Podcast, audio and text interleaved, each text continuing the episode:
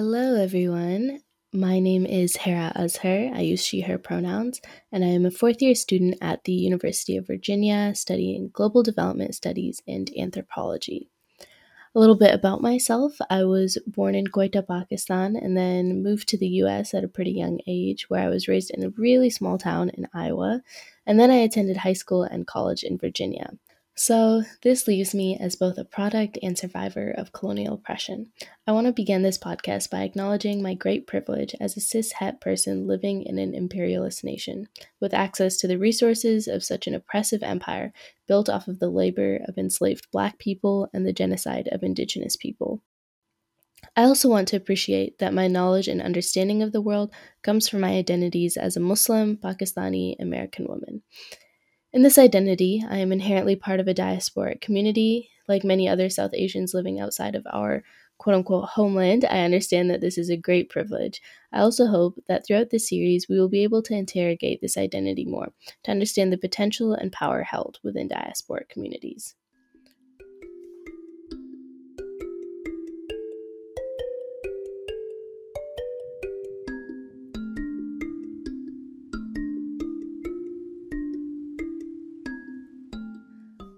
So, as part of the South Asian diaspora in the US, I think there's a bit of a misunderstanding of South Asian American communities as being apolitical in nature. In reality, our communities are anything but apolitical. Arundhati Roy, an Indian writer and activist, has a great quote where she states, The moment a breath enters the body, it becomes political. We can look back at our ancestors, both in our respective homelands but also in the US, and we can find these stories of resistance, for example, the Ghadar Party, which translates to Revolt Party, uh, which became a transnational movement of resistance against colonial Britain, and they even had their own, the Ghadar newspaper. Or we can look to the New York Taxi Worker Alliance, which is an inherently political solidarity of working class immigrants, of which over 50% are South Asian, and we can look at their struggles against the establishment, particularly with the police. Although these organizations may not use the same language that we do today, it is clear that we have always been political, and we have always created communities to resist against the injustices we face. Thus, what I'm asking of us today in building solidarities and continuing our fight against injustice is not too different. So, as we understand our history, I think it is also important to frame our work in our current positionality.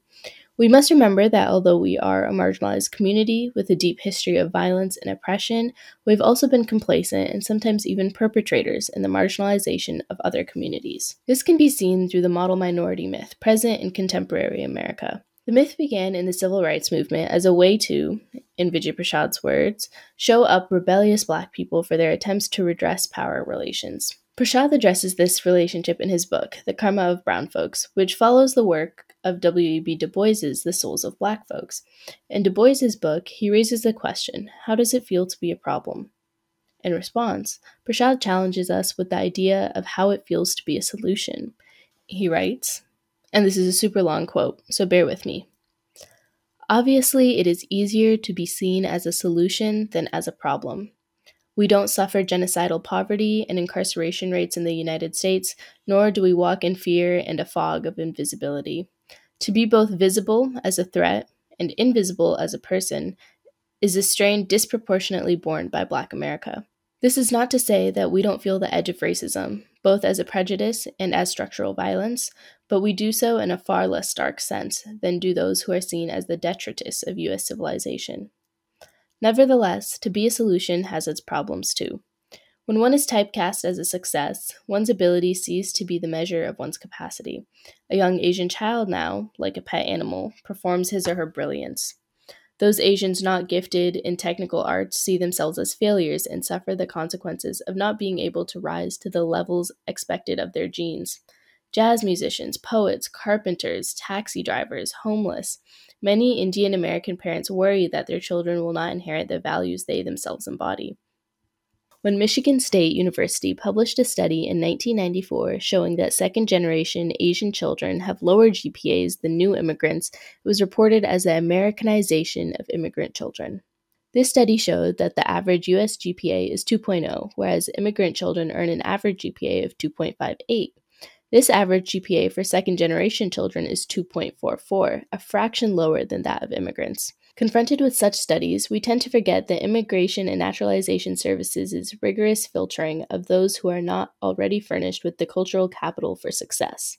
We tend to assume that the high averages have something to do with the immigrant's genetics or culture, in this sense as a noun, as a static, rather than something to do with the process of selection adopted by the US state.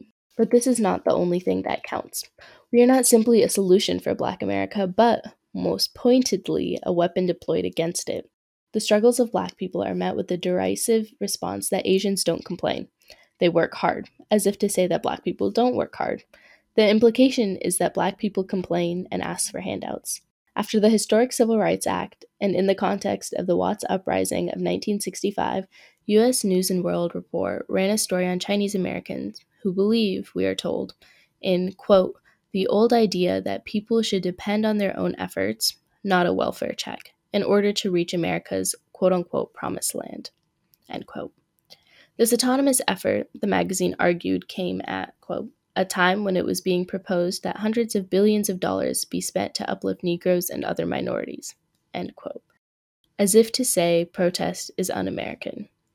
So, whatever good social change emerged from the social struggles of the 1960s came as a result not of benevolence, but of the unyielding passion of the oppressed, who fought to keep this racist polity even in iota honest. Look at the Asians, the black intelligentsia was told. They work hard without complaint. True, to some extent, but they don't seem to get very far either. Or else, the yearly reports of the glass ceiling must be concocted by those who complain too much and don't themselves work hard enough. Or else the unrealized sentiment among South Asian Americans that they must retire in the homeland away from a racist society must just be a collective hallucination. A heart that beats to justice must murmur in this state. Jesse Helms addressed the Indian American Forum of Political Education in early September 1997. He said, and I quote, Indian Americans represent the best and the brightest the United States has to offer.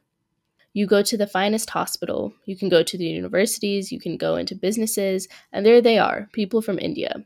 His praise was boundless. He continued to say, You understand the free enterprise system far better than a lot of people who were born and raised in this country. The language here is a code. I'm being told that I am good, not according to my own terms, but according to the terms upheld by Helms. The free enterprise is, after all, not so much an economic system as an ideological value system. The foes of this civilization, in Helm's view, are those in poverty, and, in the main, the black and Latino working class. Both liberals and conservatives have entered a dreary theoretical and moral desert in which it is impossible to see the persistence of structural barriers to equality. In fact, the speaker could have just as well been Bill Clinton. That some people of color achieve appreciable levels of success, for whatever reason, is used as evidence that racism poses no barrier to success. We obsess on these stories of success not to praise the few that make it, some despite tremendous odds, but to argue that the rest fail of their own accord.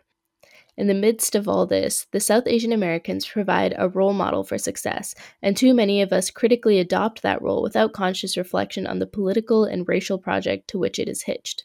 In loving detail, I will try to offer the karma that has befallen my people as we wend our way in the United States, unaware of how we are used as a weapon by those whom we ourselves fear and yet emulate. This is our dilemma.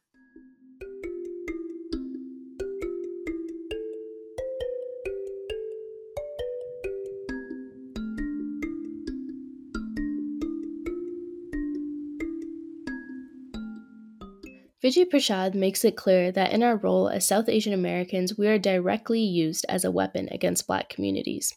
We are part of a scarcity narrative in which we are told that there are limited resources that must go to the best and brightest communities, which are rarely ever labeled as the Black communities. We can see these narratives of anti Blackness reflected within our own communities, even within our own houses. Therefore, it becomes even more important and necessary for us to politicize and resist. It becomes not just an option, but our duty as people with privilege and as people who have been weaponized against another community.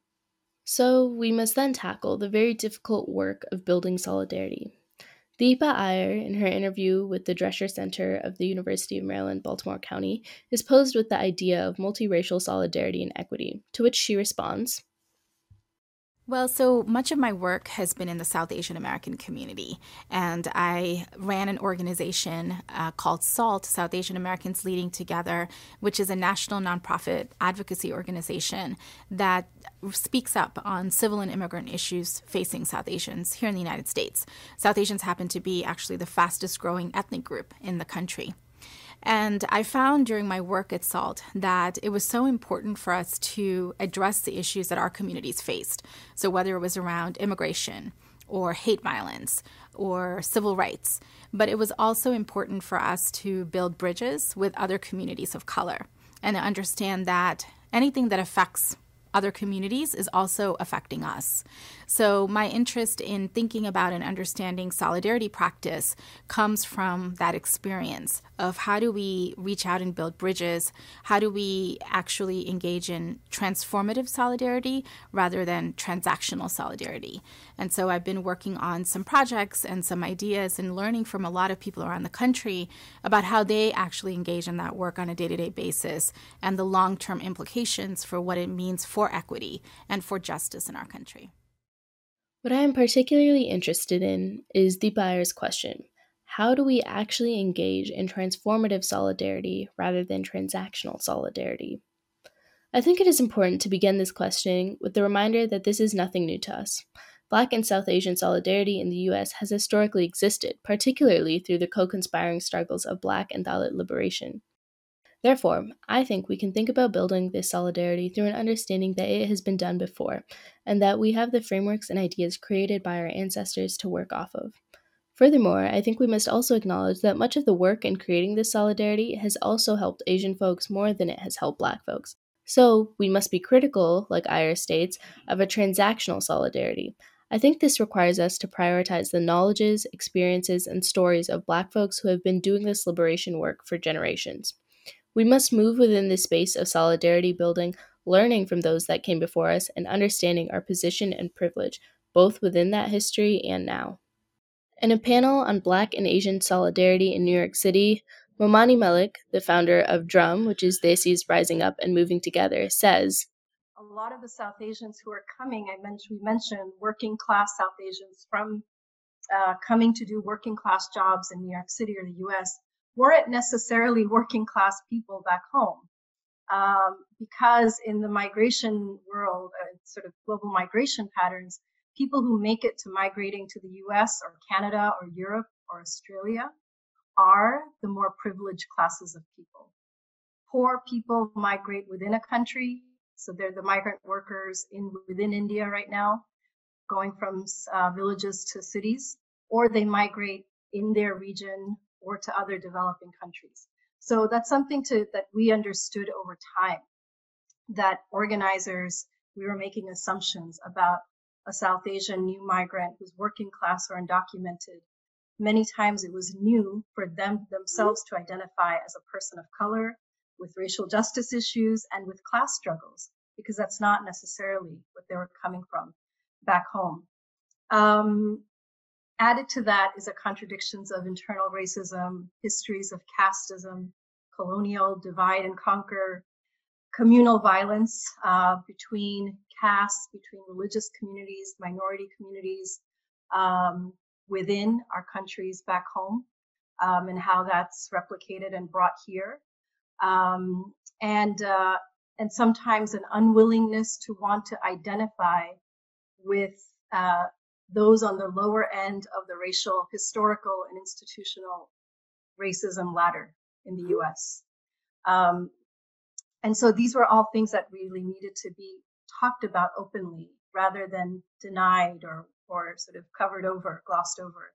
Um, so a lot of way to do that for us was political education that centered the history of race and racial segregation and the creation of US uh, state by forced migration of African slaves and forced internal migration of indigenous people of Africans in understanding ourselves now as migrants. Um, and then also really pushing linkages between um, the new national security policies, war on terror, and criminalization of Muslim and South Asian communities with what's already been there. And that wasn't always easy. It was a back and forth and a progress. In this same panel, Lumumba Bandele, an organizer in the Malcolm X grassroots movement, stated Two initiatives that came out of the organizations that were doing some real solid organizing within a coalition against police brutality. And there are two things that happened. One, we recognize that solidarity is a verb, that it is not something that sits solely in an ideological or political education space. That particular component is absolutely necessary. We were creating and we did create spaces for us to share ideology, to share experiences and talk about political context, political history. Um, but the opportunity and the experience of organizing side by side for years was where the magic happened. Where there was a disconnect is something that I don't think is exclusive to either Black or Asian communities, but it's a disconnect between movement spaces and grassroots people. So that did not translate back to Bed-Stuy. That did not translate back to Harlem. That did not translate back to the main uh, uh, streets of, of, Brownsville, et cetera. So the self criticism is that we needed to do a better job of allowing those political uh, exchanges and opportunities to inform uh, and better, uh, I guess, amplify to to our community, so that we could really actualize a more realistic um, Black and Asian, you know, kind of solidarity even though we've had a history of it for for decades and we came out of it everything from you know the opposition to the war in vietnam to King, all of these we had a long history. But even within those many of those particular moments did not translate to our people our neighbors our family members actually being able to have and share some of those same experiences so that was a self-critique in these thoughts, shared both by Maulik and Bandele, I see this great hope and potential for solidarity amongst Black and South Asian communities. I love Maulik's explanation of differences in immigration that influence how Black and Asian folks identify and move through spaces in the U.S. And I deeply believe in Bandele's sentiment that solidarity is a verb. As South Asian Americans, I think it is absolutely vital that we embody this and that we create spaces to have these messy and uncomfortable conversations around solidarity it is through this very understanding and these experiences that I have transformed my own politics over the years. And in touching on those politics, I want to share an article titled South Asians for Abolition Beyond Gilded Cages. The author, Mon M., writes Incarceration is always a policy failure because it is a consequence of an anti black, murderous, extractive political economy. Reforms like new jails are no more than gilded cages. As we continue this podcast, we will dive deeper into what abolition means, both in the American and South Asian context. But before we are able to do that, I think it is absolutely vital that we, as South Asian Americans, position ourselves as folks who are systemically less harmed by the anti Black prison and policing systems in the US. Although ideas of abolition and transformative justice have existed in many of our communities back home, oftentimes not using the same language, we have much to learn from our Black comrades in the US who have been doing the majority of this abolitionist work. This is not to say that we, as South Asians, are not discriminated against or harmed by the so called justice institutions of the US, but that we are not victims of anti Blackness, and therefore must use this privilege we have to dismantle the anti Black systems that we simultaneously benefit from. In the words of Mon M again, Fundamentally, South Asians in the U.S. must orient towards the dismantling of police, prisons, and other systems of entrapment and punishment as part of an anti racist politic. While not calling the police is a great start, South Asians, particularly those in positions of caste, class, and religious privilege, can be better accomplices to all marginalized communities by challenging the networks of power, money, weapons, and training between rising fascist governments in India and the US, as well as Israel and the UK, that leads to the murders of Black, Dalit, and Indigenous people here and beyond. Ending on this very powerful note, I hope you will tune in again to the next podcast, in which we will really dive into abolition and what it means, both in the context of South Asia and the United States.